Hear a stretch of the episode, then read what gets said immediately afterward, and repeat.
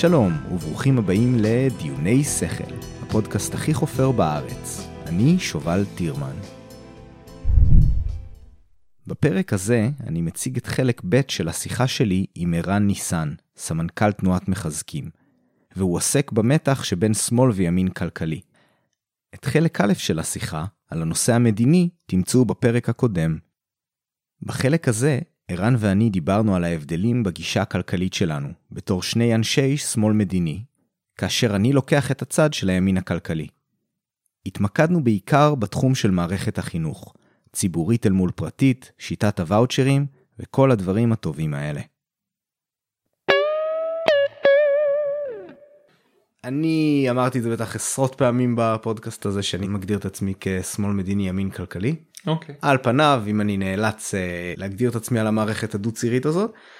ולי קשה שאני כמו ש, שקשה לי שאני רואה את הימין המדיני והימין הכלכלי ואני שואל מה הקשר לכל הרוחות.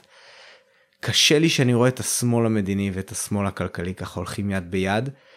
ואני אסביר רגע. אני מנסה לבסס את החיים שלי כאדם אתאיסט רציונל סקפטי מאוד אה, עם זאת עדיין מגדיר את עצמי כיהודי אה, אבל בעיקר אתה יודע מסיבות היסטוריות של מורשת ולא בקטע דתי. ואני מנסה לבסס את, ה, את, ה, את התפיסה שלי ואת המחשבות שלי כמה שיותר על היגיון ועל פרקטיקה ועל פרגמטיות ודברים גם דברים כמו שאתה אומר האוביק... נגיד יצא לך להגיד פה משהו כמו האובייקטיבי פחות משנה הצד הסובייקטיבי הוא מה שחשוב. בעיניי זה נכון כי אובייקטיבית הצד הסובייקטיבי הוא מה שחשוב כאילו זה ניתן לראות את ההשפעות של זה יש מחקרים פסיכולוגיים אז זה לא אז אני אני אני יודע לקבל את, ה, את הדברים הלא רציונליים איפה שהם הכרחיים. מתוך תפיסה רציונלית סליחה אם בלבלתי פה את כולם. דן אריאלי 101. כן כן בהחלט אפשר לקחת דוגמאות משם.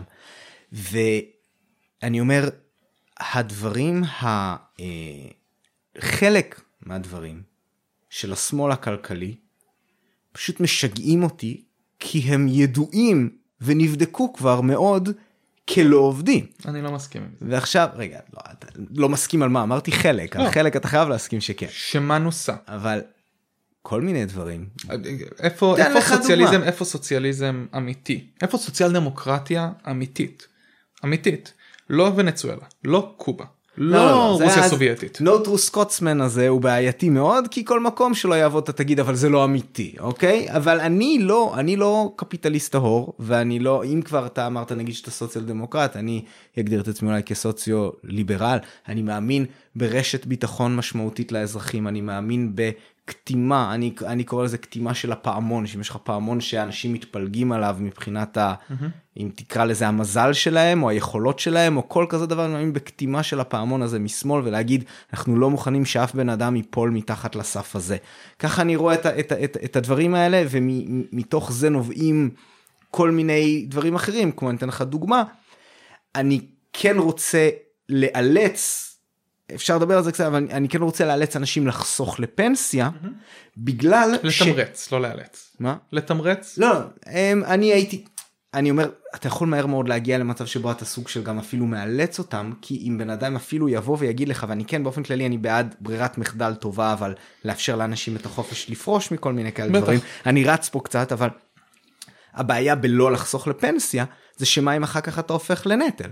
ואני לא רוצה כאילו לבוא לבן אדם בן 80 שבגיל 40 החליט שלא בא לחסוך לפנסיה מסיבה כזו או אחרת ובאותו רגע הוא היה בטוח שעושה את ההחלטה הכי טובה והגיונית. בגיל 80 הוא הגיע לפת לחם, אני לא רוצה להגיד לו זין אתה חתמת פה על ההסכם הזה שאת, שאומר שאתה מכיר בזה שאתה לא חוסך ושהמדינה לא חייבת לך כלום. סתם אני אומר כזה זה לא ככה. הופך אותך לשמאל כלכלי זה תרעב, לא. לא, ת, תרעב ברחוב זה פשוט לא דבר אפשרי מבחינתי אז האלטרנטיבה היחידה שהיא מבאסת זה להכריח אותך לחסוך. אוקיי לא משנה בסדר אז אני אומר אה, אני אני חושב שאם נחפור רגע אני חושב שאתה תגלה שאתה לא ימין כלכלי כמו שאתה אולי חושב והאינדיקציה לזה היא, היא מהמקום הזה של הקטימה של הפעמון.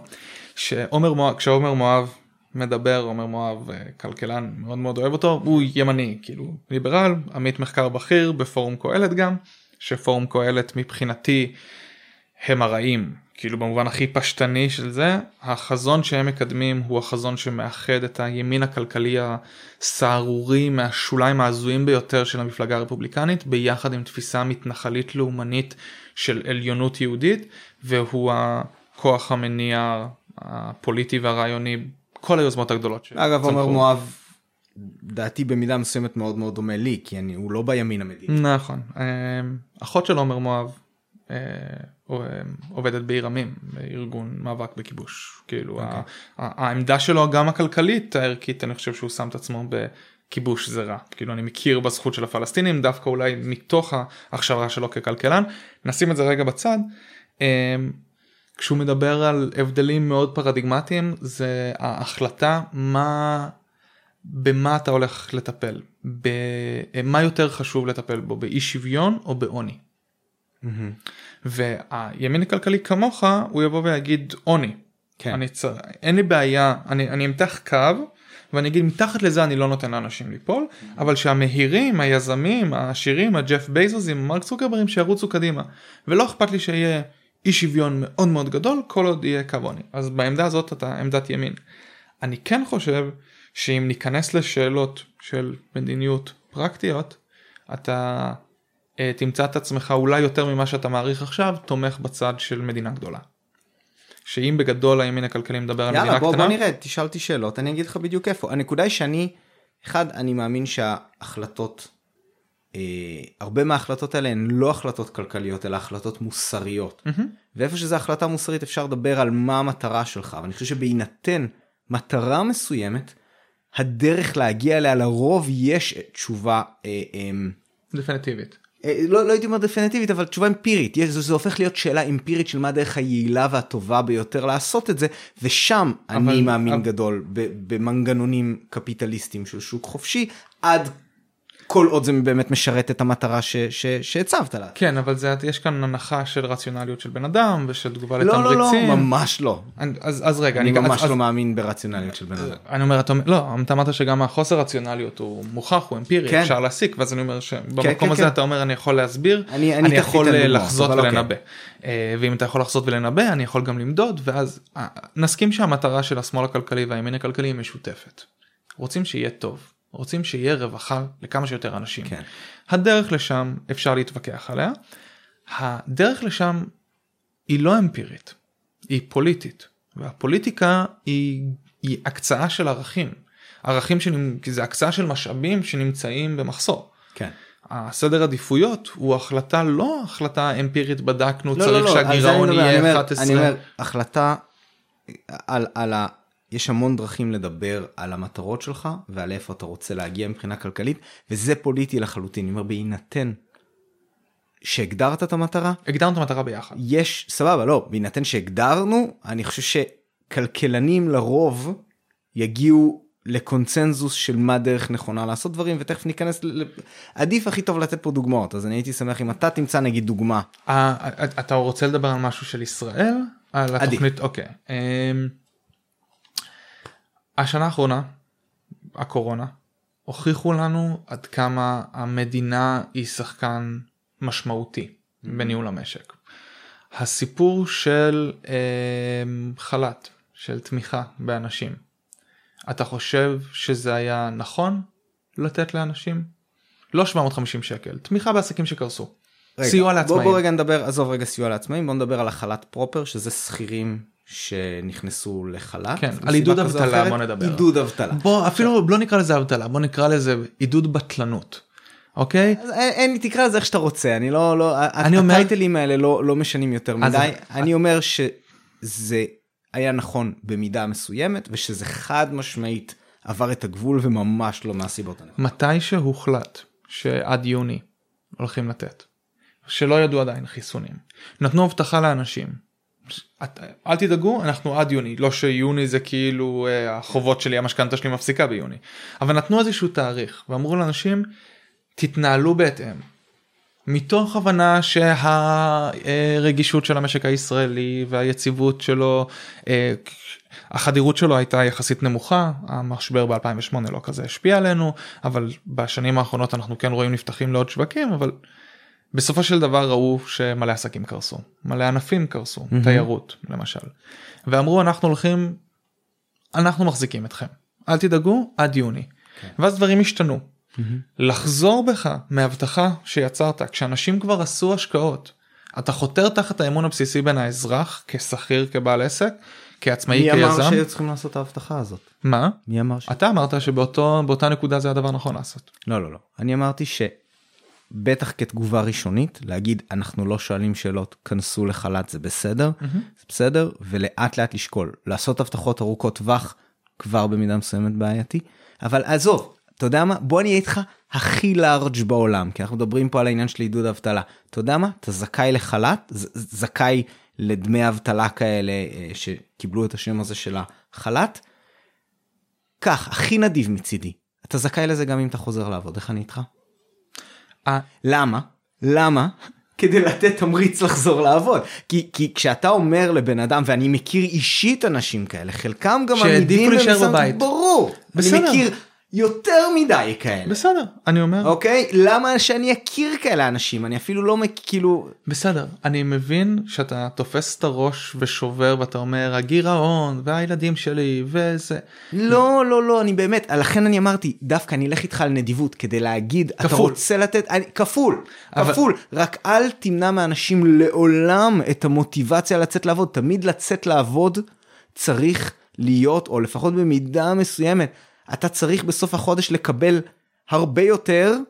מאשר אוקיי? אם אתה לא עובד. מאשר אם אתה לא עובד וזה בסדר גם אם יצא שאתה עשית קצת אקסטרה על כאילו אני, אתה מבין אני אומר עוד אז אני פעם אומר הנה מקום שבו אתה רצית לעשות החלטה של לתמוך באנשים אבל איפה שהכשל נוצר זה איפה שאתה הורדת את המוטיבציה. ושם ולכן אני בעד אגב בכל מיני כאלה מצבים של קצבאות נכות וכל מיני דברים כאלה שבו ביום שאתה מתחיל לעבוד ישר אומרים לך רגע אז אם אתה יכול לעבוד אז למה אתה מקבל את הקצבה? בעייתי במינימום זה צריך להיות רציף ככה שאתה עדיין מקבל. קיצר אתה אולי- סוציאליסט. אולי בהגדרה. לא אני אומר מקום של מדינת רווחה מדום, מקום של כפל קצבאות מקום שמתייחס בכלכלה קיינסיאנית. לא, בהפך, בהפך הגמור מאסכולת שיקגו ומילטון פרידמן. מדברים על שלושה דברים על חלוקת משאבים בצורה יותר שוויונית על יצירת ביקוש לאורך זמן שעוד רגע נחזור לזה ובהשקעה נרחבת בתשתיות. ביצירת ביקוש לאורך זמן מסתכלים על זה שבכלכלה קיינסיאנית שהיא מסתכלת אומרת היא צריכה צריך שלאנשים יהיה כסף ללכת לסופר לקנות אוכל להניע את הכלכלה. מה השלושה גורמים העיקריים לזה שאנשים לא יכולים אה, אה, שיהיה להם כסף? אחד זה אבטלה, אחד זה אה, נכות ואחד זה זקנה. אז אנחנו הולכים לייצר את הקצבאות אבטלה, קצבאות זקנה וקצבאות נכות, כדי שלאנשים יהיה כסף ללכת למקום לקנות אוכל להניע את הכלכלה. כן. המקום הזה שבו אתה אומר אני הולך להוציא כסף גם אם בכוח יכול להיות שאם אני אזרוק אותו למים אז הוא יתחיל לשחות למרות שאין לו רגל אז הוא ימצא ביזמות ויצירתיות ואם הוא ישקע אז הוא ישקע וכאילו לא אבל אני אני לא אומר כזה דבר אף אחד בחיים. מאיתנו לא אומר לזה כן. אנחנו מבינים את המשמעות את החשיבות גם הערכית וגם ה-ROI הכלכלי פרופר שאתה מקבל מזה שאתה בונה בית ספר שאתה בונה בית חולים שאתה כן. מגדיל את הגירעון שאתה. ש- בכלל אני אחד הדברים וזה ב- ב- בכל מיני דיונים שלי אם אתה תקשיב עם, עם אנשים בצד הקיצוני של הליברליזם אני מדבר המון על הקונספט של, של ילדים. של ילדים שמבחינתי הם הדוגמה המובהקת לכאלה שאתה יודע אין להם שום בחירה אפילו אין להם אמנסיפציה אין להם זכות על עצמם ואין להם יכולת על עצמם והם לא בחרו להיוולד והם לא בחרו למי להיוולד זה פשוט קל יותר לראות את זה על ילדים. ואני אומר אחד מהתפקידים שלנו כחברה בהקשר הזה זה אז, אתה יודע מה אני אפילו אני אקח את זה אפילו רחוק יותר אני חושב שילדים בטח שהם לא שייכים להורים שלהם ואני אפילו לא חושב שהם 100% באחריות ההורים שלהם אני חושב שכשילד הגיע לעולם בגלל שהוא לא בחר בכך אוטומטית חלק מסוים מהאחריות נופלת על, ה, על השכבה שמסביבו וזה אתה יודע הולך במעגלים מן הסתם על, האי, על היישוב שלו על הקהילה שלו אומרים- לאט לאט החוצה אה, כלפי, it- אה, it takes כלפי a המדינה. village. כן. ו- ו- וזה פשוט כי זה לא הוגן כלפי הילד שוב הוא לא עשה החלטה פה כן האנש, ההורים החליטו להביא ילד אז אתה יכול להגיד בעיה שלכם אבל גם אם זה בעיה שלהם לא בעיה של הילד אז זה משהו שמבחינתי הוא חד משמעי אני לא חי בסרט שניתן לייצר שוויון מלא. ואני חושב שזה אחריות שלנו שוויון להגיע- הזדמנויות. שוויון הזדמנויות גם שוויון הזדמנויות מלא. אני לא חושב שאפשר אנחנו מכירים בזה שאנשים נולדים אחרת. שאחת כן, גם, בדיוק, גם בגלל שיש דברים שאין לך שליטה עליהם, אוקיי? כמו באמת שוני גנטי, אז גם אם אתה אה, אה, אה, תיתן את כל המשאבים בעולם, יש אנשים מסוימים שפשוט לא יצליחו. אף אחד לא ו- מציע לנסר רגליים של ילדים גבוהים. כן, נכון, ומעבר לזה שפשוט אחת המוטיבציות הגדולות של הורים זה לספק יתרון מסוים לילדים שלהם, ואם אתה תוריד את זה ואתה תגיד לא משנה מה אתה תעשה, הילד שלך יקבל בדיוק את אותו דבר כמו כולם, זה מאוד מאוד בעייתי. אני חושב שזה ובעיניי- ממש לא בעייתי. אני חושב שזה מאוד מאוד נוגע ושולל תלוי מה ה- התוכן של את ה- הרשימה. רגע, את ה- את הדברים הבסיסיים שלנו בתור אנושות. אני חושב שזה בלב של האנושות, הדאגה לילד שלך, לפני הדאגה לילד אחר, ואני לא יודע אם יש לך ילדים עדיין, ואני לא מאלה שישללו את הדעה שלך על זה שאין לך, אבל אני רק אומר שיש פה איזשהו משהו, זה משהו שהוא כל כך עמוק ומוטמע בנו, אפילו לא באנושיות, עזוב, בחייתיות שלנו. אבל אבל בריאות הוא צריך לקבל כן. וחינוך הוא צריך לקבל כן. וביטחון הוא צריך כן. לקבל ואם ההורים שלו חס וחלילה פוגעים בו אז הוא צריך לקבל הגנה מה-. מהקרטייקרס שלו. בטח.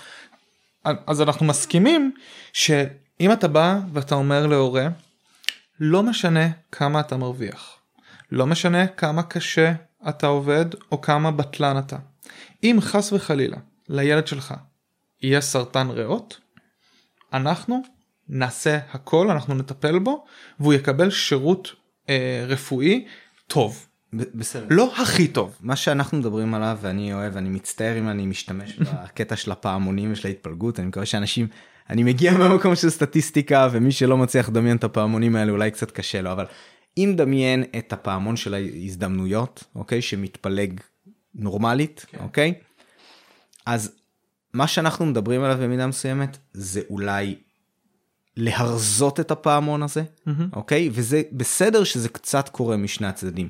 זה בסדר שאיכשהו יצא הרי שבן אדם מילד מבית בעל אמצעים בסבירות מאוד גבוהה יישלח למערכת החינוך הממלכתית כי פשוט לשלוח לבית ספר פרטי מאוד מאוד לא פיזיבילי בארץ הזאת. יש אני חושב שפורום קהלת מדבר על הפרטה של החינוך הציבורי. אה, לא, אני לגמרי בעד זה בקונוטציה מסוימת, אבל תכף נגיע לזה, אבל אני אומר שאנחנו לא מדברים על זה שלא יהיה קיים פעמון, אנחנו מדברים על להרזות את הפעמון הזה, אוקיי? ואולי לקטום אותו גם, כמו אני שאמרנו לא באיזשהו מדבר על צד שמאל. ביטול אז השירות אני אומר, הרפואי זה הפרטי. בסדר, אני חושב שזה בסדר וזה הכרחי וזה בטבע שלנו, שהורים ש...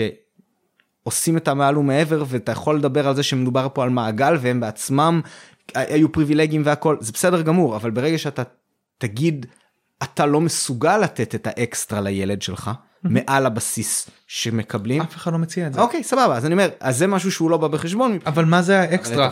חוג אחרי הצהריים כן. שלח אותו למה שאתה רוצה. כן. אבל הבית ספר החינוך הציבורי הוא כלי לצמצום אי שוויון. ברגע שאתה מפריט וכשאני מדבר על הפרטה אני מדבר על לאפשר למוסד חינוכי להתנהל כתאגיד כלכלי עצמאי וזה אומר שתשלומי הורים הוא יכול בלי הגבלה ועל זה שהוא יכול להשכיר את הנכסים שלו בשביל כסף והוא חושב על רווח ולא על רווחה. אולי הוא חושב על אני ארוויח כסף ואני אתן שיעורים יותר טובים. ברגע שאתה מייצר חינוך פרטי אתה מעמיק ומנציח אי שוויון.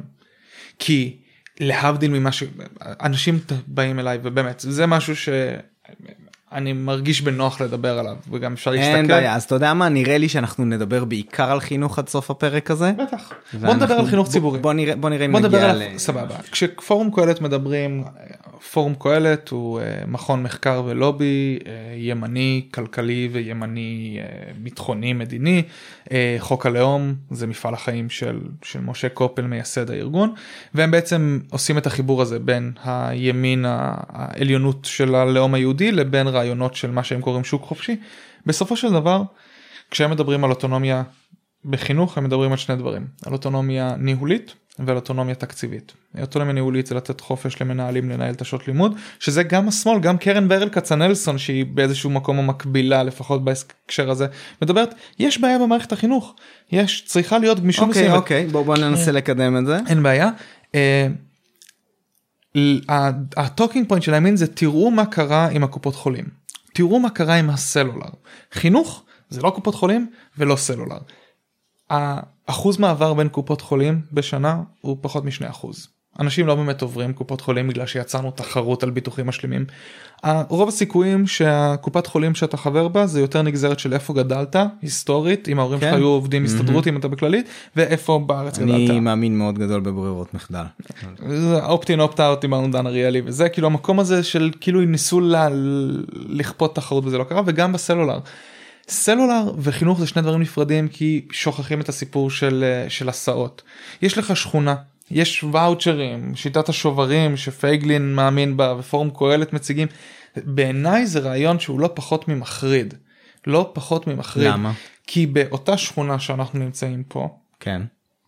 עצם זה שיש בית ספר שהוא יהיה בית ספר חזק יותר עצם זה שיש בית ספר שיכול לגייס כסף עצם זה שיש בית ספר שהוא יכול להחליט את מי הוא מקבל כי הוא מתנהל כיחידה עצמאית והוא אומר אתה מקבל שובר אבל אה, טיולים העשרה ציוד תשלומי הורים מה שקוראים אנחנו יכולים לגבות בלי הגבלה זאת הפרטה.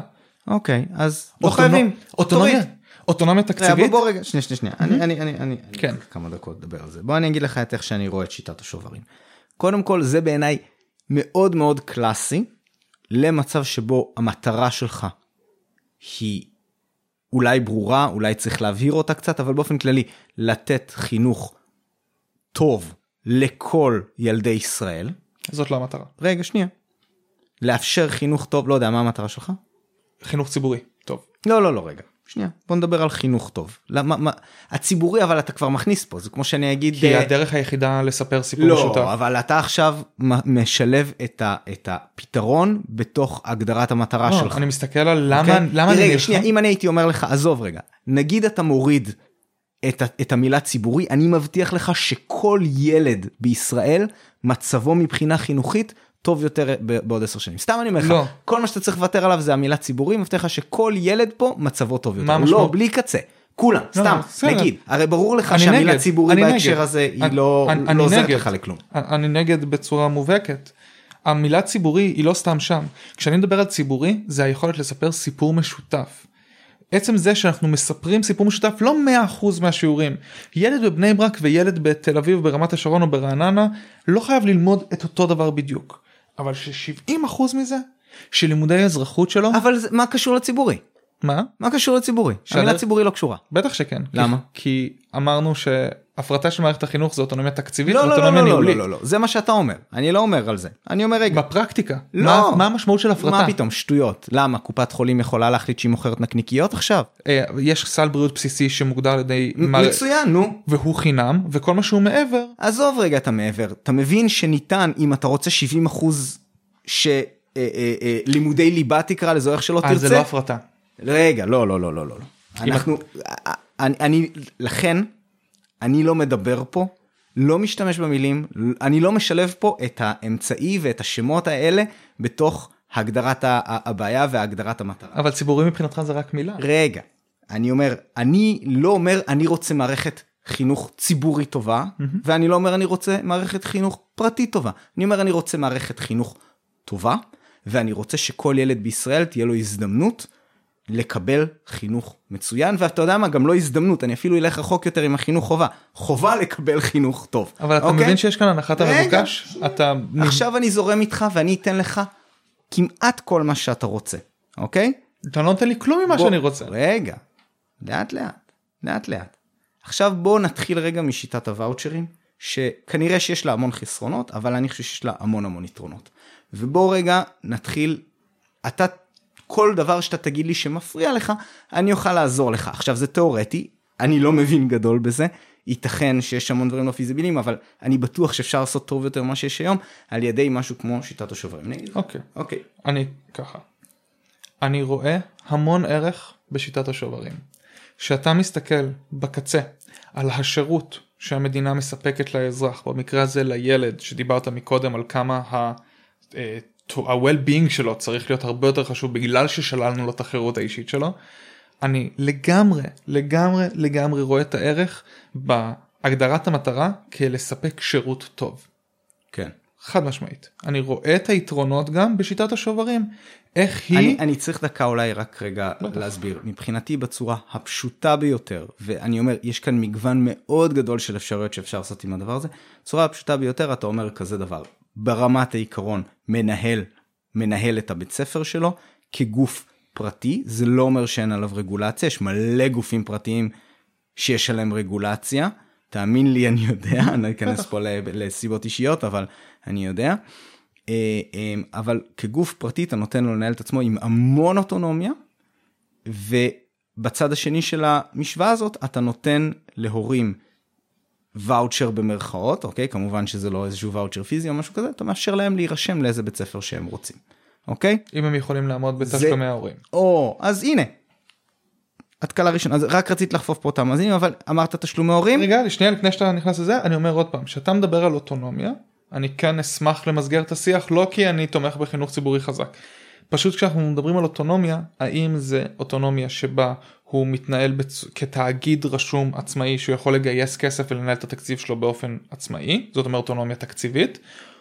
זה אומר שאין הגבלה על כמה הוא יכול לגבות מהורים או זו אוטונומיה ניהולית שמדברת על התוכן שנלמד בבית ספר. אז אני, אני אגיד לך מה לי חשוב ואיפה אז על העניין הזה של הגבול, אני מוכן אפילו כנקודת התחלה, אני לא בעד לעשות את זה ממש ככה, אבל אני מוכן כנקודת התחלה להגיד אסור להם לגבות שקל יותר ממה שמגיע בוואוצ'ר.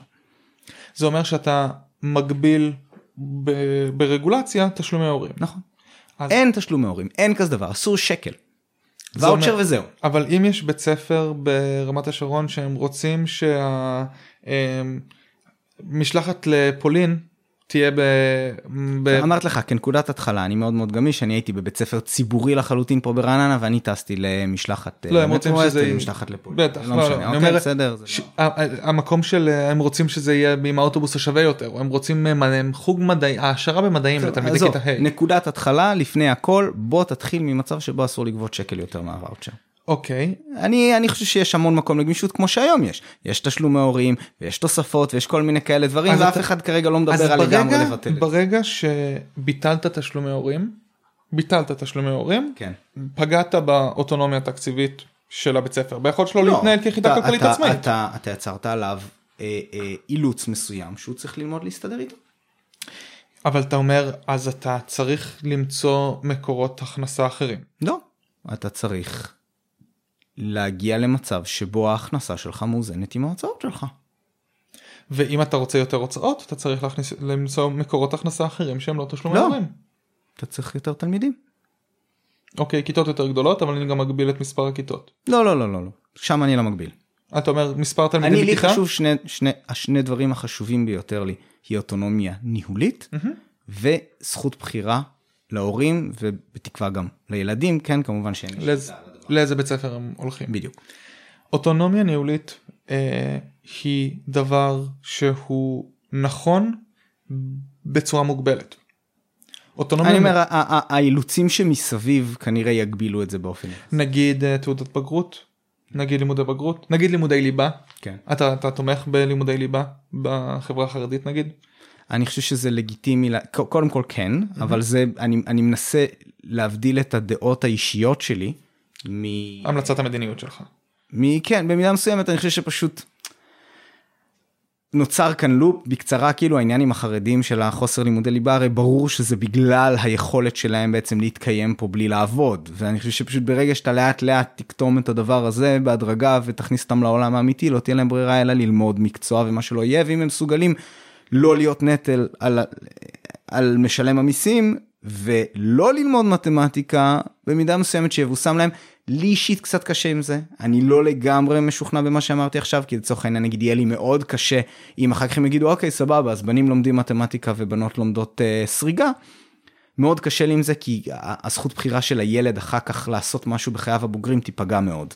אז אז אני מסייג את זה אבל אני אומר אני לרגע מפריד את הנושא האידיאולוגי. שגם עוד פעם הפריזמה שדרכה אתה מסתכל היא פריזמה של מה יוצא לי מזה כמדינה ואני רוצה למנוע מצב שבו אזרח אחר יהיה נטל אני מגישה יותר אחרת על זה שצריך לייצר בשבילו את המרחב שבו הוא יכול להיות מה שהוא רוצה. כן כן כן אני, אני. מסכים אבל אני אומר ש, שאני אני, אני, אני עושה פה סוג של כזה הפרד ומשול אני אומר יש את העניין האידיאולוגי שלי של מה אני חושב שראוי ללמד ילד ואיזה הזדמנויות אני חושב שראוי שייתן ילד לא מצד המדינה דווקא אני מדבר מבחינת ההורים. אוקיי. וזה כאן נכנס אוטונומיה הורית מסוימת שאני גם במידה מסוימת בעד הרי להגביל אני לא חושב שלהורה יש זכות להחליט מה שהוא רוצה על הילד שלו. אז אוקיי אז אני מדבר עכשיו נקודתית לא על ליבה, בוא נדבר על לימודי אזרחות. יש את ועדת קרמניצר מ-96 אוקיי. שהיא הגדירה איך אמורים ללמד אזרחות, זה לא מיושם. איך שאתה מלמד אזרחות במדינת ישראל מגדיר איזה תפיסה של אזרחות יהיה לילדים, לתוצרים. מערכת החינוך הציבורי היא הדרך היחידה שיש לספר סיפור משותף ובעצם זה אחת מה... חרדים לומדים אזרחות עכשיו מה? חרדים לומדים לא, אזרחות הם חלק מהחברה הישראלית, הם ואתה חלק... מערכת ציבורי או ציבורית או לא. הם לא. אם, אם אתה מוכר. אם אתה בבית ספר חרדי ואתה מקבל תקציבים מהמדינה, אתה אומר, מלמד ליבה. כל, קודם כל אתה צריך להבין.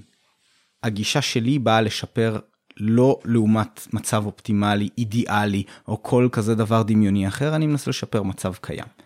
אוקיי? והשאלה שלך זה האם אתה רוצה, האם אתה חושב שאנחנו צריכים להיות יותר כמו אירופה או יותר כמו ארצות הברית? התשובה שלי היא ברורה, יותר כמו אירופה. אני מאוד אוהב כל מיני מודלים באירופה ובאירופה. עזוב סקנדינביה, אני מדבר אירופה OECD, הרבה ממוצע מאוד דברים, OECD. הרבה מאוד דברים באירופה, אה, הרבה פעמים במידה מסוימת מאומצים על ידי השמאל הכלכלי תוך סלקציה מאוד מאוד ברורה של הדברים שמסתכלים עליהם ועל הדברים. עזוב את הקפיטליזם כן. בסקנדינביה, אני מדבר ממוצע OECD. ממוצע OECD בתור משהו לשאוף אליו. אוקיי, אגב, אני חושב שהרבה פעמים בתחום החינוך יש גם על מה להסתכל על, על בתי ספר במזרח. מהמם. אני חושב כן. שבכלל שבכלל אה, לימוד שהוא לא מערכת שינון שמכוונת ל...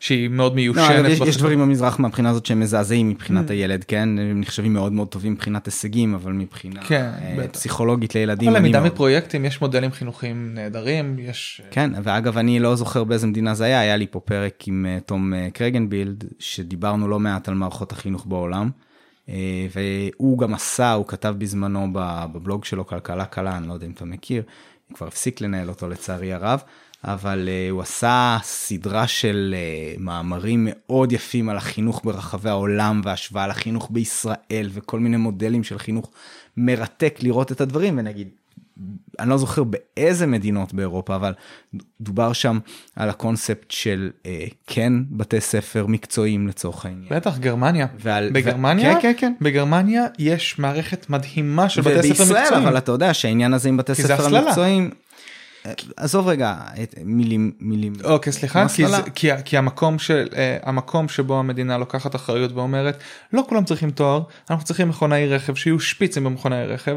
בגרמניה הייתי במשלחת של צעירי ההסתדרות כן. כשהייתי באוניברסיטה ולקחו אותנו לסיור במפעלים של אה, של וולקסווגן ויש שם תיכוניסטים שהם לומדים עכשיו להיות מכונאי רכב וכשהם מקבלים כסף הוגן וכשהם יסיימו את הבגרות שלהם במכונות רכב מחכה להם עבודה במפעל של וולקסווגן.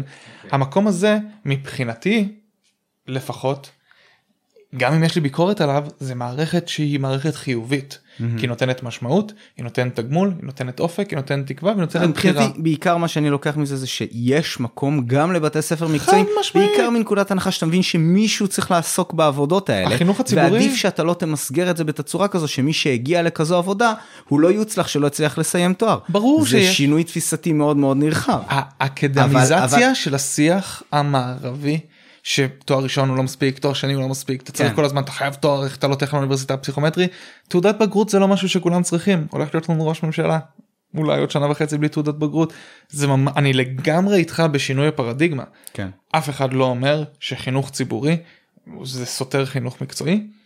בגרמניה החינוך המקצועי הוא לא פרטי הוא חלק מתפיסה של המדינה הוא חלק מתכנון אגב חוזר לשמאל כלכלי על תכנון ועל מעורבות.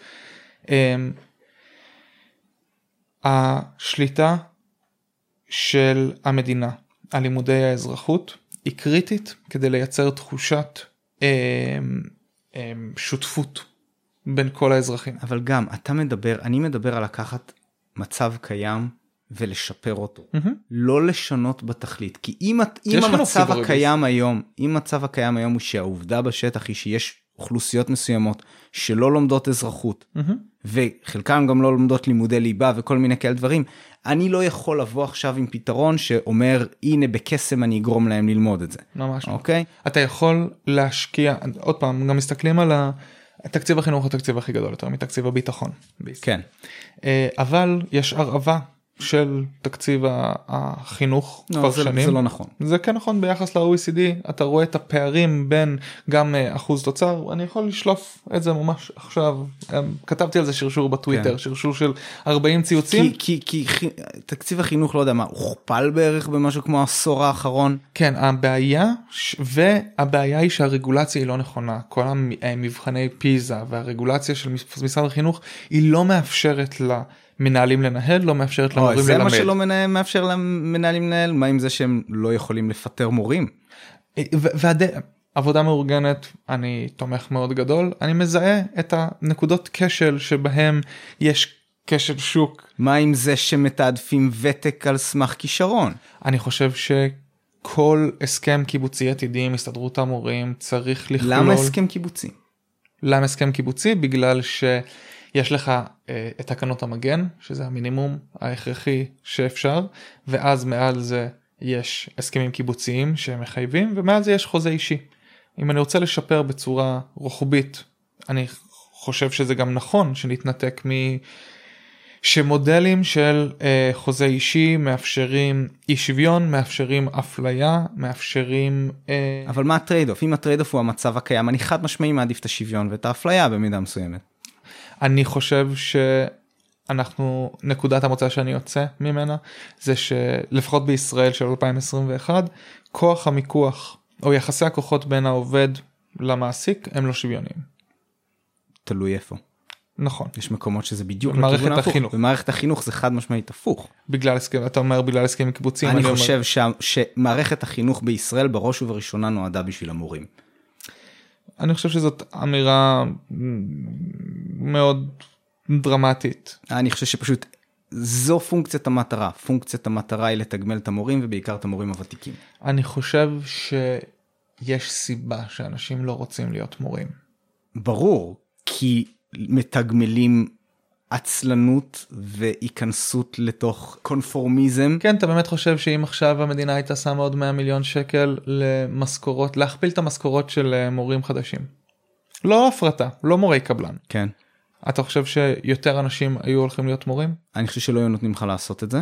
מי זה לך לא היו נותנים למדינה לתגמל את המורים החדשים, היו מתערבים ואומרים לא לא לא לא לא זה חייב לחלחל מהוותיקים כלפי מטה אל, אל החדשים. אני חושב שעוד פעם במקום הזה זה לבוא ולהגיד אוקיי אז אנחנו נכנסים למשא ומתן בואו נדבר על זה אני חושב שצריך אגב אה, פלסטינים דברים חד צדדיים הם לא טובים דברים צריכים להיות בהסכמה כן אבל אני לא חושב שדברים צריכים להיות בהסכמה בהקשר הזה עם ארגון גדול ומסואב ולא שקוף. אני חושב שזה הגיוני אני חושב שהעבודה המאורגנת היא ה... אה, מה שמאפשר למדינה להיבנות. אולי להיבנות אבל יש המון דברים שמאפשרים למדינה להיבנות שאתה לא רוצה לקחת אותם הלאה אוקיי? כמו ממשלה זמנית אוקיי? כשמדינת ישראל קמה לפני שהיו בחירות ראשונות קמה ממשלה זמנית שהיא לא הייתה ממש נבחרת נכון. אוקיי? לא, אני מדבר על- הכרחי בשביל להקים מדינה? הכרחי. לא מדבר על מצב קיצון. אני מדבר על מצב בשטח מצב נתון. אני חושב שחוסר השקיפות בהסתדרות הוא משהו שצריך לטפל בו הסיפור של אגודות עות'מאניות הוא משהו שצריך לטפל בו ברגולציה אני חושב שההסתדרות אחת הבעיות בכפייה של שקיפות היא פגיעה בכוח המיקוח. היכולת אם אם אם אנחנו מסכימים שיחסי הכוחות בין עובד למעביד הם לא שוויוניים תמיד ושלא שכוחות השוק החופשי והיד הנעלמה לא מייצרים שוויון בין אה, משכירי דירה לבעלי דירה או בין מעסיקים לבין עובדים והכוח של העובד לאזן את יחסי הכוח זה אני, להתאגד. אוקיי, אני, אני, לפעמים אני לגמרי לפעמים לגמרי איגוד בעד. הופך להיות חזק יותר מהמעסיק אני מסכים כן, שיש נקודות ואני שבהם גם חושב שהרבה פעמים כשאתה, כשאנשים מדברים בהקשר הזה על מעסיק מדמיינים חברה גדולה. לא לא לא, לא ו- בעל עסק קטן בעל מכולת אוקיי. בעל מסעדה בעל בעל- בעל בית בעל מלון. מסעדה הרבה פעמים נפגע מכל. חד משמעית שיש שיש אוקיי, ניסיונות כי הגבול בין עצמאי לבעל עסק הוא מאוד מאוד דק ולפעמים לא קיים. אני לא מדבר על תשובה ושרי אריסון ומנכ"ל סלקום ובזק לא אני מדבר על העסקים הקטנים אני מדבר גם כן. במקום של ועד קטן במקום העבודה מהמם. הקטן יש לזה יתרונות אדירים ברמה אני בעד הזכות להתאגדות. וזכות השביתה זכות השביתה בתנאים מסוימים. נכון התנאים המסוימים הם אה, נקבעים אגב בהסכם קיבוצי יש הסכמה בין מעסיק לבין עובדים מהם התנאים שבהם מותר ויש בית דין לעבודה שהוא מחוקק מתוקף חוק ושהמקום שם הוא לא אתה אשם אתה טועה כמו הבית דין הפלילי או האזרחי.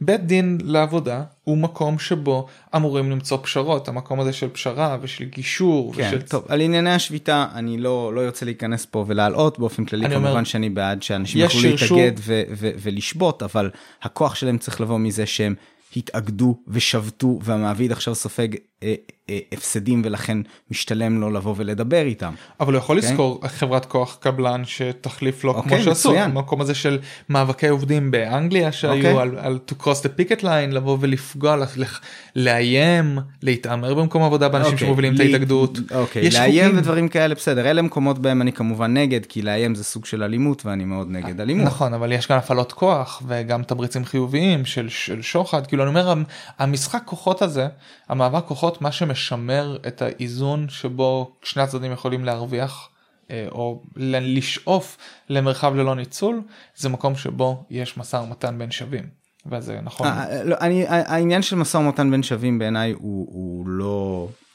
הוא לא פונקציה של כלום אוקיי אני לא חושב שזה פונקציה של כלום אני לא חושב שזה משא ומתן בין שווים הוא, הוא, הוא בהכרח תנאי באף אחד מהמצבים האלה. זו פונקציה של כוח. שעובד בא לעבוד במקום עבודה.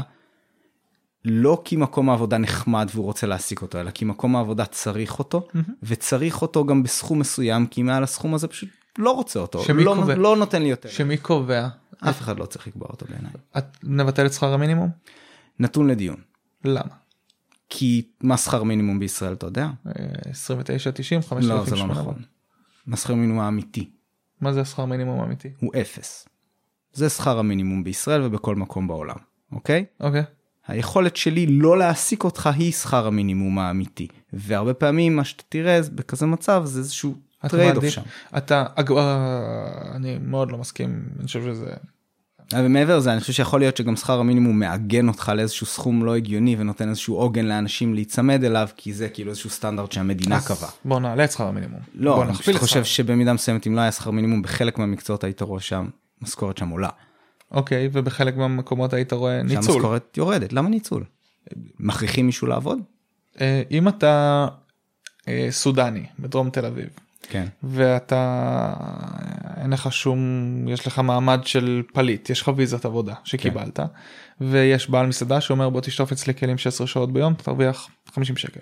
אוקיי אז קודם כל יש הבדל בין שכר מינימום לבין אכיפה של מסוימת של כמות שעות ששם אני כן חושב שזה נתון לדיון. תעבוד 8 שעות 2 שקלים לשעה זה מה שאתה מקבל. פועלים פלסטינים אוקיי. שעוברים דרך איזה פרצה בגדר מהמם. והיומית שלהם היא 120 שקל אוקיי. ואין להם שום זכויות סוציאליות. סבבה בגלל שהוא צריך אותך ויש מישהו שמוכן לשלם לך 120 שקל אבל הוא לא מוכן לשלם לך 150 אוקיי. איפה שקל. שאתה מכניס פה מקומות בהם יש חוקים אחרים שמונעים את זכות הבחירה של בן אדם האמיתית של לבחור לעבוד או לא לעבוד. אלה מקומות בהם זה אוטומטית נועד לכישלון. נסיבות אוקיי? החיים של אבל- העולם המערבי מכריחות אותך שאם אתה רוצה שיהיה לך אוכל בפה ומיטה לישון אתה צריך למצוא עבודה. נכון. אין כאן לא מחלקים כאן דירות אבל בחינם. ולכן אתה גם תראה אנשים שעובדים בצורה לא חוקית ובלי אשרות וכל מיני כאלה ששם חוקי שכר המינימום לא יבואו לידי ביטוי. זה שיש צריך לקבל שיש שוק שחור שמדברים על בון אה, פיקוח על שכר כן. דירה זה יהיה שוק שחור של ד- דירות ובחוזה רשום 2500 אבל כל חודש נותן לי עוד 500 שקל לקבל את זה שיש שוק שחור לא לא פותר אותך מזה שאתה צריך לפעול כדי לצמצם אותו.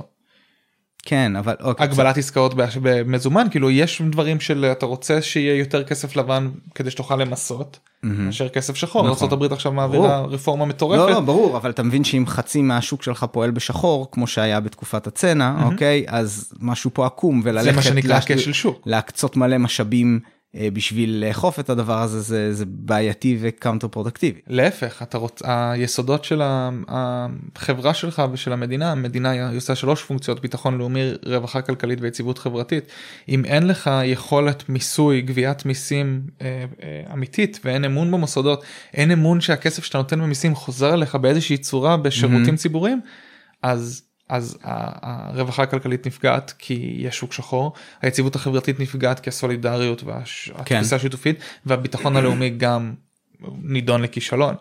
אה, יש משולש שדני גודווין מדבר עליו שהוא כלכלן כן. שמאלי.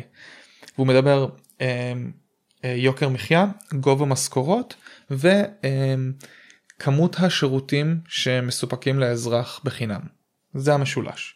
הוא נותן את הדוגמה של סקנדינביה יש יוקר מחיה מאוד מאוד גבוה יש משכורות מאוד מאוד גבוהות ויש המון שיר... יש שירותים נרחבים מהמם. מאוד לאזרח מתוקף כן, כן, היותו כן. אזרח. בישראל יש יוקר מחיה מאוד גבוה משכורות נמוכות בהמון ענפים והשירותים הציבוריים הם כל הזמן בצמצום ישראל במצב הרבה יותר טוב מארצות הברית בבריאות ברווחה כן. וזה אבל לא טוב כמו שאנחנו הש- השמאל הכלכלי שואף. כן. המקום הרבה ש- מזה אבל אגב אתה יודע זה לא כי לא מפנים לשם כסף אלא כי המערכת פועלת בצורה מאוד מאוד מאוד לא יעילה. חד משמעית אוקיי לדוגמה מערכת החינוך. אפשר לייעל את החינוך. ו- גם אני מסכים שאפשר לייעל לכן אבל אגב אם אנחנו נחזור רגע אני חושב ששיטת ואוצ'רים כבסיס שעליו אתה בונה ומגדיר את הגבולות שלך ומה מקובל לך ומה לא ולכן אני אמרתי תרצה דברים אני אתן לך אז שיעורי אזרחות שזה דיון בפני עצמו לגבי ערכים ומה מותר ומה הגיוני להכריח אנשים ומה אם השלטון יתחלף ושיעורי האזרחות פתאום יתחלפו גם מה שאתה מכריח ללמד פורום קהלת מעורבים כן, אז אני ספר אומר, אז האזרחות. אתה מבין שברגע שלימוד האזרחות בראש ובראשונה מלמדים אותך על הדת היהודית ועל הגדולה שלך נגיד, כי עכשיו זה מי ששולט והם קובעים את התוכן הזה, אולי אתה פתאום לא כל כך תרצה שיעורי אזרחות חובה. אבל, אז, אז, אבל אז, ליברליזם, דמוקרטיה ליברלית, זה לא פלורליזם, זה לא כל אחד מה שבא טוב לו. יש היררכיה של ערכים, לא, יש אני- חוקי משחק. עזוב, אני מסכים איתך בערך על הדברים האלה, אבל לכן אני אומר, עזוב, אני, אני רואה בעייתיות מסוימת באופן כללי באילוץ של תכנים, מצד שני אני אומר, אתה יודע מה, עזוב, רוצה שיעורי אזרחות? כל בית ספר שרוצה לפעול תחת שיטת הוואוצ'רים חייב את שיעורי האזרחות בדיוק בדיוק כמו שערן החליט. אז בעצם, אוקיי? אז בעצם מה שאתה נותן לך. אז בעצם מה שאתה אומר זה שמסגרתי את השיח על אה, שיטת הוואוצ'רים ועל הפרטה על אוטונומיה תקציבית ואוטונומיה ניהולית ואתה אמרת אני רוצה שיטת ואוצ'רים אבל בלי אוטונומיה תקציבית כי אתה אומר אני לא נותן לכם שקל אחד מעבר לא, לא, לוואוצ'ר לא, לא. וכשלב זה ראשון לא אוטונומיה תקציבית, אוטונומיה תקציבית זה היכולת לנהל את התקציב שלך. אוקיי? לנהל את התקציב שלך בראש ובראשונה. אני מדבר פה על הדברים הקריטיים ביותר, זה להחליט מה חשוב יותר. ובמסגרת תקציב מוגדר, בלי יכולת להגדיל ולהקטין, עדיין יש ניהול תקציב. אני רואה את זה בחברה שאני עובד בה, אתה רואה את זה הרבה פעמים בצבא, שלרס"ר יש תקציב מסוים אני- או הקצאות, והוא מחליט מה הוא רוצה ומה אז- חשוב. אז- זה בסדר, זה תעדוף. מה שאתה מדבר אותו עליו כנ"ל אגב לגבי זה שהוא מחליט, אני מעדיף לסחור נגיד שני מורים בינוניים או מורה אחד ממש ממש תותח, כן. או שאני מאזן ואני דואג שיהיה לי גם מורים בינוניים וגם מורים ממש תותחים, כי זה מה שהתקציב מאפשר לי. זה, לזה אני אוטונומ... מתכוון. זה לא אוטונומיה תקציבית זה אוטונומיה ניהולית. זה בדיוק ההפרדה שרציתי לעשות. אוקיי. ההחלטה על סדר עדיפויות ועל בנק שעות ואיך לחלק אה, זה זה לא רק התוכן איך לנהל את הבית ספר זה אוטונומיה ניהולית. אוקיי, אבל לא, ניהול תקציב, לא, אוטונומיה תקציבית זה לאפשר לבית הספר להתנהל כיחידה כלכלית כתאגיד. אוקיי, הבנתי מה אתה אומר, סבבה, אז אם זאת ההגדרה שלך אני מוכן לקחת, אז אוטונומיה ניהולית מן הסתם הרבה יותר חשובה לי. גם לי. אוקיי. ואני אומר אנחנו צריכים אה, גם אבל, אבל גם אני, אני כס- הניהולים מבחינתי כן מדובר פה כמובן על ניהול תקציב, רק שהתקציב הוא, הוא, ת- הוא תלוי בפונקציה חד משתנית של כמות האנשים שנרשמים לבית ספר. סבבה ואז אתה מייצר תחרות ותמריצים שתהיה בית ספר יותר טוב יותר הורים ירצו זה המקום כן. הזה. יש עם זה אגב, אני לא, אני לא, אני, אני בתפיסה שלי לא חושב שצריך להגביל את זה ב-100% אך ורק לוואוצ'ר. מהמם. ואני חושב שהשיטת אתה הוואוצ'רים מבין את ה- מאפשרת אבל לך... אתה מבין חכה, חכה, אני אומר, אני אומר, יש כל מיני דברים שאני חושב שאפשר לתקן את זה, אני לא הייתי מגביל את זה, רק בזה בדיוק כמו שגם היום הבית ספר שלך כן גובה תשלומי הורים, ויש כל מיני דרכים עקיפות, ויש כל נכון. מיני תקציבים וכל מיני כאלה, ואני לא חושב שזה לגמרי לא בסדר, אני חושב שיש פה מקומות לאיזונים. אני מסכים שיש מקומות לאיזונים אני אומר שעל ידי אבל אני אומר, אם, אם, אם זה כל, רק אני אומר, אם זה מה שחשוב לך, אני מוכן לוותר על זה, כן? אז, אבל... אז אם אתה אומר לי אני לא מאפשר לבתי ספר להתנהל כתאגיד ואני לא מרשה ואני אני מכניס עניין של אה, שליטה על תכני לימוד אז גם אין אוטונומיה ניהולית מוחלטת אני נותן למנהלים גמישות מאוד גדולה באיך הם מחלקים את התקציב שלהם שאני מגדיר אותו. כן. ואני נותן להם גם 30% מהשעות שיחלקו איך שאתם רוצים. אתם רוצים לתת עוד אה, תגבור יהדות, קחו תגבור יהדות, אני לא חושב שצריך ש... כן. 100% אז אתה תומך בחינוך ציבורי. אוקיי, אז אני אגיד לך, בעיניי, עצם זה שבן אדם קם בבוקר ומחליט אני רוצה לפתוח בית ספר והולך ועושה את זה, כל עוד הוא עומד באלף, בית, גימל, הוא עומד בתנאים ויכול לפתוח בית ספר, והבית ספר הזה יכול להיות גם כיתת לימוד של עשרה ילדים. למה? כי הוא חושב שאם הוא עשה את החישובים שלו והוא ראה שאם הוא אצלו בחצר של הבית אה, אה, מלמד ואז הוא לא צריך לשלם על מקום וכל מיני כאלה דברים והוא יכול לקחת עשרה ילדים ולתת להם אחלה חינוך ולהביא הוא ילמד אותם את רוב הדברים כי נגיד זה חינוך יסודי אז הוא לא צריך פה התמקצעות מאוד מאוד גדולה במקצועות ופה ושם הוא יביא איזה אה, אה, מרצה מורה אורח אה, לעשות כל מיני השלמות ופה ושם איזה חוג וכאלה והוא עשה את החישוב שלו עשרה ילדים הוא מכסה את זה והוא חושב שהוא יכול לתת אחלה חינוך. מעבר לזה זה לא סתם עשרה ילדים זה עשרה ילדים גם של חברים ומכרים שלו שהוא אמר להם אני למדתי נגיד חינוך או למדתי כל מיני כאלה אני אתן לילדים שלכם את החינוך הטוב ביותר הנה עניתי על דרישות א' ב' ג' א' ב' ג' בוא נדבר רגע על מה. אה, בסדר אני אומר בהינתן דרישות מסוימות רצית לימודי ליבה קיבלת רצית אזרחות קיבלת רצית תעודת לא- הוראה? לא חושב שזה חובה. אוקיי. אמ, פורום קהלת שוב זה דעה שלי גם אם אתה אומר לי לא מוכן מה איך תתנהל בלי תעודת הוראה אני אגיד יאללה נו קח תעודת הוראה אבל אז אני- דפוק בעיניי גם ככה יש לך מלא מורים בלי תעודת הוראה. אז אה, יש הרבה מורים בלי תעודת הוראה. יש עכשיו תוכנית של הסבה שנותנים להם תעודת הוראה. האלף בית ג' חלק מזה זה ההגדרה. וכאן אנחנו נכנסים לרגולציה. בגלל זה שאלתי את זה אבל אם אנחנו לוקחים רגע צעד אחורה אה, זה קרה עם הפעוטונים עם אה, פיקוח על פעוטונים. אה, היה מקרה מאוד טרגי של מישהי בשם ענת דייגי שהיא שלחה את הילד שלה לאיזה משפחתון והוא מת. והיא יצאה למאבק חוקי לובינג על המקום הזה של בוא נייצר א' ב' ג' שלא כל אחד יכול לפתוח משפחתון. מהמם. ומי שנעמד על הרגליים האחוריות נגדה והפעיל את כל המפלצת לא מפלצת בדמוניזציה אלא מפלצת במשאבים וכוח זה פורום קהלת שנעמד על הרגליים האחוריות וגרר את הלוביסטים שלו שלח את הלוביסטים שלו לגרור באוזן חברי כנסת מהימין שיצביעו נגד. כי ויצאו בקמפיין ציבורי עם דפי פייסבוק אה, של נקרא גן סגור על המקום הזה של איך בכלל אתם מחייבים גננות לעבור הכשרה של החייאה. הרגולציה שמכבידה אתה יודע איפה איפה אני שם את הגבול שלי פה? או תיק עזרה אתה יודע. איפה אני שם את הזה שלי פה? אין לי אין לי uh, I don't have a dog in that in that race זה לא.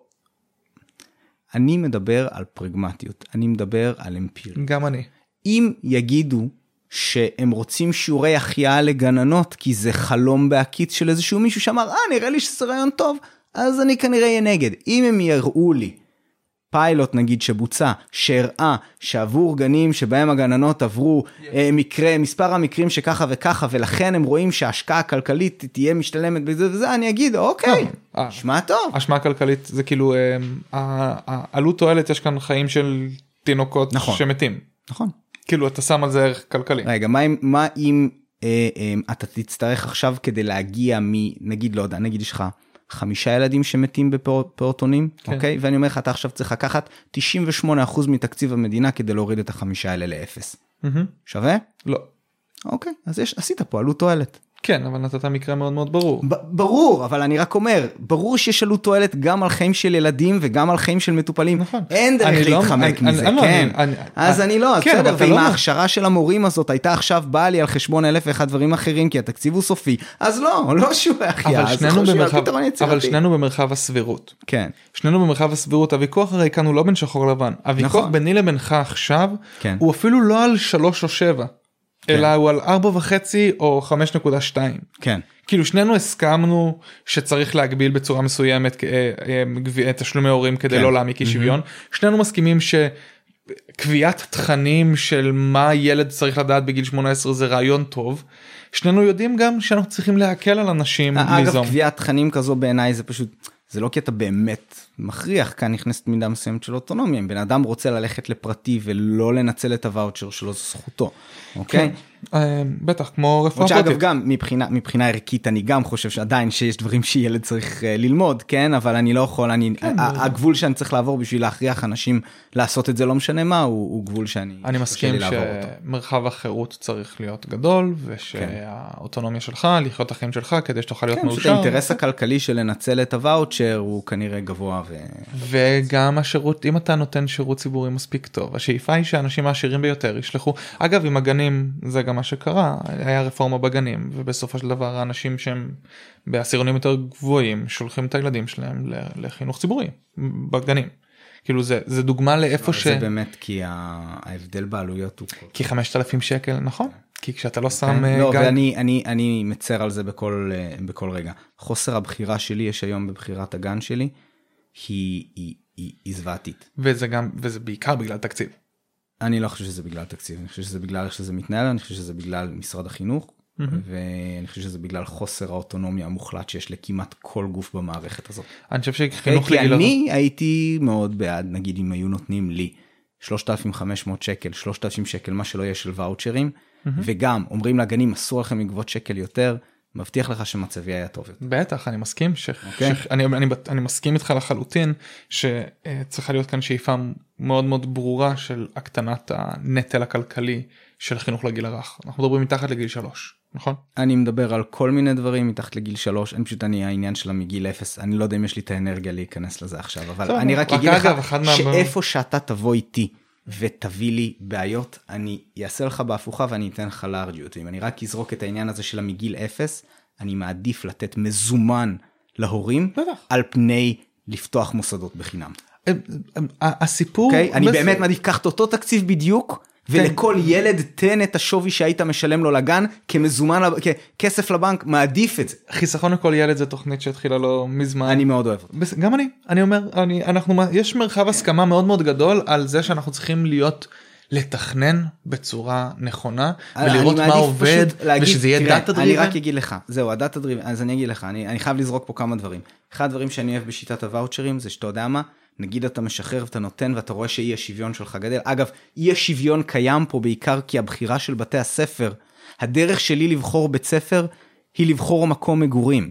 אתה מבין? החינוך ברעננה אין לך מה לעשות נגד זה חינוך ציבורי כשר לכל דבר הרבה יותר טוב מהחינוך בנתיבות. הרבה יותר נכון, טוב. כי זה נגזרת של אוקיי? אי שוויון. אני אישית מכיר כמה אנשים שעברו פה לרעננה בראש ובראשונה בגלל החינוך. זה אבסורד. אתה מבין איזה חוסר שוויון זה שאתה אומר להורים, אתם לא, לא, לא מספיק לממן בית ספר טוב, עזוב רגע, תלך על המקרה קיצון של חינוך פרטי לחלוטין, לא. לא מספיק לכם לשלם על הבית ספר, אתם צריכים להיות מסוגלים לשלם על דירה ברעננה ועל עלות מחיה וארנונה ברעננה כדי לאפשר לילדים שלכם לגור. זה חוסר שוויון, זאת זה חוסר צדק. זה אומר שאי שוויון זאת בעיה שבמובנים מסוימים היא יותר גרועה מעוני. במובנים מסוימים ובמקרי המע- קצה, זה זה אוקיי, לא קצה, לא לא להפך, עוני בקצה הוא נוראי. כשאתה אומר צמצום של עוני, אה, קטימה של הפעמון.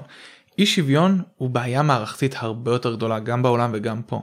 אי שוויון בישראל בין פריפריה למרכז, הזדמנויות, איכות חיים, תוחלת חיים בין הצפון למרכז, היסטרי עד כמה שמדיניות של ימין כלכלי, ימין כלכלי, מה שהיה כאן עכשיו זה לא אה, פופוליזם, גם כחלון כשר אוצר מחריד, זה לא היה שמאל כלכלי. זה היה מה שנקרא ימין חברתי. קפיטליזם עם חמלה, השקר שבו אנחנו רואים איך תקציב המדינה מנוהל ואיך אגף תקציבים ואיך כלל ההוצאה מונע מהכלכלנים הסוציאל דמוקרטים לדחוף קדימה תראה מה קורה עכשיו בארצות הברית ביידן ה... יש שם את שלושת הכלכלנים שמריצים בתור האנשים שיובילו לגל חדש שיתקן את הנזק שטראמפ עשה. צמצום אי שוויון בישראל בין, בין מרכז לפר... בין פר... מרכז לפריפריה הוא לגמרי ב talking point של השמאל הוא לא ב talking point של הימין. אוקיי, אני מסכים שאי שוויון במידה מסוימת הוא בעייתי, אבל אני, שוב, כמישהו שעם זיקה גדולה מאוד לסטטיסטיקה, אני רואה את זה כ... כשאתה מדבר נגיד על עוני אתה מדבר על הממוצע וכשאתה מדבר על אי שוויון אתה מדבר על סטיית התקן אוקיי אז אי שוויון פה בסדר יש דרכים אחרות למדוד אי שוויון כמו ג'יני ודברים כאלה אבל בוא רגע דמיין את זה כפעמונים אני מוכן אוקיי אם הימין הכלכלי המלא ייקח אותך לפעמון שהממוצע שלו יושב גבוה מאוד, אוקיי? עזוב גבוה מאוד, גבוה, אוקיי? זה אומר שבממוצע כנראה המצב הוא טוב יותר, אבל ייתכן שהוא כל כך רחב שהקצוות בו הם הכי מסכנים בעולם, וזה לכן אני לא נגיד נגד... הקצה. הקצה השמאלי, כן, כן. הוא הכי, הוא הכי מסכן בעולם, ולכן אני נגד אה, אה, אה, אה, ליברטריאניזם נגיד, כי אני מאמין שגם אם יצא שבממוצע, כי מבחינה כלכלית זה טוב, הקצה התחתון יסבול כל כך הרבה שזה פשוט לא שווה את זה. ו- ואני מוכן לוותר על להזיז את הפעמון שמאלה במידה מסוימת יש לך פה משחק קטן נכון. כשאתה מזיז את הפעמון נגיד שמאלה בתקווה שאתה זז על ה- על הסקאלה הסוציאל דמוקרטית או סוציו ליברלית אוקיי אתה מזיז את הפעמון שמאלה ובזכות זה קיבלת צמצום שלו קצת קיבלת לפחות את הקצה השמאלי הנמוך לצמצם טיפה פנימה. יש כאן trade-off מסוים ואני מוכן לדבר על ה trade-off הזה ואני מסכים שעצם גם הצמצום של הפעמון אפילו שווה את ההזזה של הפעמון קצת שמאלה. אתה מדבר על הפער לא רק ביניהם אלא הפער בין החציון הממוצע. שהשכר הממוצע בישראל הוא 11,000 והחציוני הוא 6,000. כן. כאילו שהחצי מהאוכלוסייה מרוויחים פחות מ-6,000 שקל לחודש. כן יש המון בעיות עם מדדים האלה אבל אבל אני, אני חושב שג'יני אגב הוא מדד לא רע. אני חושב כן, כן. שגם אני ככל. שעובר הזמן GDP הופך להיות הרבה פחות ריאלי בגלל שסך השירותים. כן אבל אני אומר הנקודה היא שצריך לזכור שאם אתה לא תיתן לאף אחד כלום אתה תקבל אפס אי שוויון אוקיי וזה בית, זה מה שנקרא אתה יודע במתמטיקה הפתרון הטריוויאלי מכיר את זה שבמטריצות אתה מכפיל את הכל באפס וקיבלת פתרון אוקיי. אוקיי אז זה עובד גם פה אתה אתה אתה אבל זה למצוא- off the table. זה לא שזה off the table הנקודה היא ש, שבבעיית אופטימיזציה הפתרון הזה הוא פתרון אפשרי וזה מה שאתה תראה באמת בקומוניזם אוקיי אף אחד לא מציע כולם את זה. מאוד מאוד שווים אבל אני יודע לא שאף אחד לא מציע. את זה אני מדבר על זה על כקצה של, של סקאל אבל אף אחד זה כמו לבוא ולהגיד אה, על, על, על שמאל אם להתחיל אותנו לתחילת השיחה שהשמאל הדמדיני רוצה איך תפנה עכשיו חצי מיליון מתנחלים. אף אחד לא מציע לפנות חצי מיליון מתנחלים. אוקיי אף סבבה אחד. אז אף אחד אני לא מצטער אם. יצא שהרמתי איש קש אז אני אני מתנצל על זה אני אנסה טיפה לכנס אותנו אני רוצה רצית להגיד כמה דברים נגיד שקוסמים לי רעיונית בשיטת הוואוצ'רים על אף חסרונות שלה שכמו שאני אמרתי אני מוכן להתפשר על המון המון המון דברים. אתה רואה אי שוויון אוקיי היתרון פה זה שאתה יכול להגיד לפי מדד מסוים של פריפריה ושל בעיות בציונים וכל מיני כאלה אתה יכול לשדרג את גודל הוואוצ'ר לאנשים שהם במחסור. אתה יכול להעלות את גודל הוואוצ'ר לאנשים שהם נגיד עם ליקויי למידה מסוימת. אתה יכול, הנקודה שאתה לא צריך ליצור פה אלף ואחד רגולציות, יש לך פה נוב שאתה יכול לשחק איתו, שאתה אומר, אנשים החליטו לא לקבל לבית ספר שלהם אה, אנשים עם בעיות למידה או אנשים עם, אה, עם, עם קשיי כזה לימודים קשים וכאלה, הנה אני מעלה להם, אני מכוון את זה למעלה, פתאום וואו, להביא כזה תלמיד יכניס כל כך הרבה כסף לבית ספר, כנראה ששווה לי to accommodate ולעשות את הדברים שאני צריך בשביל לאפשר את זה. עד שיש ההבדלים של לבוא ולהגיד אוקיי אז עכשיו אני לא רוצה לקבל ילדים עם, אה, עם אה, כיסא גלגלים כי זה ידרוש ממני להנגיש את הבית לא. בסדר שוב אני אמרתי לך כל כזה דבר אם זה ממש אם אתה באמת לא סתם רעיונית אלא באמת זה מגיע להיות בעיה זה באמת הופך לבעיה אתה, אתה, יכול להוסיף אני לא נגד רגולציה אפשר להוסיף רגולציה אם זה באמת בעיה. אבל אם אתה יודע אחד מתוך עשרת בתי הספר בעיר החליט לא לשים ובאמת זה לא מרצון רע אלא כי זה באמת בית ספר קטן כמו שאני אמרתי מישהו שעשה אצלו בבית ועכשיו אם אתה תאלץ את כולם לעשות את זה אז מה לעשרה ילדים שפה הוא חייב לדאוג למשהו שיעלה לו יהפוך את כל הבית ספר הקטן הזה ללא משתלם? אז נו באמת זה קטנוני. אף אחד, אוקיי, אף אחד אז- בשמאל, בשמאל הכלכלי לא מציע לבטל את החינוך הפרטי. אף אחד לא מציע לבטל את הבריאות, את השר"פ, את השירות הרפואי הפרטי. אף אחד לא מציע כן. אף אחד לבטל. בימין הסביר לא מציע לבטל את קופת החולים את השירות הבריאות הציבורית. אה, זה לא, הקופת חולים היא, היא חלק שהוא שר"פ על, על בסיס מערכת בריאות ציבורית קיימת שמורעבת כבר עשר שנים, ב, ב, שהגיעה לקורונה לא מוכנה כי היא הורעבה על ידי הפניית אה, אה, תקציבים או הסרת רגולציות שמאפשרות לשר"פ להיות הרבה יותר תחרותי למשל במשכורות לרופאים טובים שעד עכשיו הם עשו את החמש שעות שלהם בקליניקה ואז הם הולכים. אני חושב שעניין הרופאים הרבה מזה זה גם עניין שהרבה ממנו זה נשאר- עניין זה עניין ריכוזי. ו- בוא, בוא נשאר בחינוך. כן אה, אבל רגע אני אתה זרקת פה אז לא אז דווקא על חינוך אני אמרתי מה שאני אוהב באופן כללי בשיטת הוואוצ'רים זה שקודם כל אם אתה תיתן נגיד סדר גודל של 30 אלף שקל לילד לשנה ברור לך ש-30 אלף שקל בנתיבות הם הרבה יותר משמעותיים מ-30 אלף שקל בתל אביב. אז גם לא, אני לא מסכים. אני חושב שכן. אני חושב שמה שאתה יכול לקנות בחינוך ב-30 אלף שקל בתל אביב הוא גבוה יותר. שקורס במחשבים ולימוד אנגלית, אה, מורה פרטית באנגלית בתל אביב תהיה הרבה יותר איכותית מאשר בנתיבות. לא בטוח, אני פשוט חושב שהיא גם תהיה הרבה יותר יקרה. היא תהיה יותר יקרה אבל ב-30 אלף שקל זה שווה לי לשלם למורה באנג... מורה לאנגלית. כן, כאילו אבל יש- שוב, אני רק אומר ש- שהמשכורות, עצם זה שהמשכורות ושכר הדירה, ואתה יודע, ארנונה ואלף ואחד הדברים האחרים, גבוה. הם, הם, הם גבוהים יותר במרכז, הם נמוכים יותר בפריפריה, נותן הרבה יותר משקל לכסף שם. לא, אוקיי. עד- זה אני- לא אני- רק היצע וביקוש כי בסופו של דבר אתה מחפש רווחה. כשאתה, זה לא רק מה אתה קונה כמה עולה חלב ואז המחיר של הארנונה של הסופר מגולם בחלב. אני מדבר כאן על מורים שצריכים לחיות שם, להעביר את החיים שלהם לשם. המורה הטובה לפסנתר, בואו ניקח לימוד מוזיקה או לימוד מחול או לימוד תיאטרון או לימודים שהם לימודים של, של האומנויות. לא רק אה, מתמטיקה אה, אנגלית אה, כן. מיומנויות קשות אלא מיומנויות רכות שיכול להיות שיושב לך עכשיו איזה גאון חצוצרן בנתיבות סתם זרקנו נתיבות ואם בבית ספר שלו היה חצוצרות והיה בית ספר מוצמוד היית יכול למצוא את הניצוץ בילד הזה ולמצות את הפוטנציאל בשביל. טה טה טה טה. כן. היכולת שלך לספק שוויון הזדמנויות נגיד בלימוד מוזיקה לימוד אמנויות בפריפריה הוא מורכב יותר. מורכב יותר אבל בלי קשר אני מדבר על זה שלפחות פה אתה תאפשר נגיד למנהל לתעדף את הדבר הזה להגיד לי מאוד חשוב מגמת מוזיקה. איפה? סתם לאיזשהו מנהל בנתיבות שמחליט שהוא מאוד מאוד חשוב לו מגמת מוזיקה ומאוד חשוב לו שיהיה כלי מוזיקה בבית ספר הוא מחליט חלק מהתקציב להפנות לזה. מאוד זה מאוד בעד. יבוא על, על ב-30 אחוז שיש לו אה, בנק שעות ויהיה לו את הגמישות התקציבית שלו בטח. לא בסדר עכשיו אתה מדבר בבנק שעות אני שונא את המושג הזה אני מעדיף פשוט לעבוד עם תקציב שקלי אבל אני אומר אם הגעת למצב אתה רואה שפשוט לתת את אותו ואוצ'ר לא עובד ואנשים באמת בפריפריה בתי הספר באופן עקבי הם פחות טובים בפריפריה עם שיטת הוואוצ'רים תמיד יש לך את הנוב הזה שאתה יכול להגיד אוקיי אז אני מגדיל קצת את הוואוצ'ר אבל שים לב הוואוצ'ר הוא לא סתם לזרוק עוד כסף לבית הספר אתה נותן להורה. ואוצ'ר, ואוצ'ר גדול יותר. עכשיו תקשיב מה הוואוצ'ר הזה יכול לעשות לך בכזה מצב. כהורה, אם סטודנט, אם תלמיד בתל אביב זכאי ל-30 אלף בשנה, והתלמיד בנתיבות זכאי ל-40 אלף שקל בשנה, אפשר לעשות המון דברים, הוא יכול להחליט שהוא בכל זאת שולח את הילד הזה דווקא לבית ספר במרכז. אוקיי? ועם הוואוצ'ר הזה אז הוא יכול לשלוח אותו למקום או שיש בו לינה או שיש הסעה או כל מיני כאלה דברים כי ואוצ'ר גדול יותר הופך אותו לאטרקטיבי גם לבתי ספר בחוץ אבל גם זו הבחירה שלו הסעות. לעשות את זה. הסעות זה סיפור נקודתית ספציפית ובאחת ההבדלים המהותיים בין סלולר שוק הסלולר והרפורמה בסלולר וניוד מספרים לבין שיטת הוואוצ'רים זה סיפור של הסעות.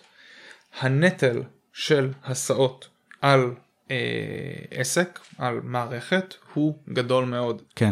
לא רק ברמה של הזמן ברמה ספציפית של הכסף כן. וגם ברמה של עומס של התשתיות. עצם זה שמרימים פה בהוד השרון מגדלים של אה, 20 קומות ולא דואגים לכבישים ולא דואגים למוסדות חינוך ולא דואגים לתשתיות ברמה הרחבה יותר של מעגלי יוממות ותכנון עירוני. לבוא ולהגיד מקסימום נהפוך את ה-30 אלף ל-40 אלף והילד מנתיבות ילך ללמוד בתל אביב אני חושב שזה ש, שזה ממש לא בקבועים האלה שאתה מדבר. אני אומר שהבחירה האחוז מהתקציב שהולך על ילך על הבחירה של ההורים ושל, ה, ושל הילדים היא קריטית בעיניי וכרגע לילד בנתיבות אין שום בחירה עזוב לשלוח לתל אביב לבית ספר ציבורי אחר. כן אפילו בתוך נתיבות כנראה שאין לו את הבחירה שלחו אותו לאנשהו הוא יכול לערער כי החברים שלו שם או לא יודע מה ואולי יקבלו ואולי לא. אני בעד אז- רפורמה במערכת החינוך אני חושב אז אני, שוואוצ'רים אני אומר שוואוצ'רים כנקודת מוצא שמתחילה מהמקום שבו לכולם יש חופש ומצמצמת אותו בהתאם הצורך ובהתאם לדברים שקורים בשטח והיכולת לעשות את זה על ידי מצד אחד רגולציות מסוימות על בתי הספר שצריכים לעמוד בסטנדרטים מסוימים וגם מעדיף לא יותר מדי כדי לאפשר לקטנים גם לעבוד אוקיי.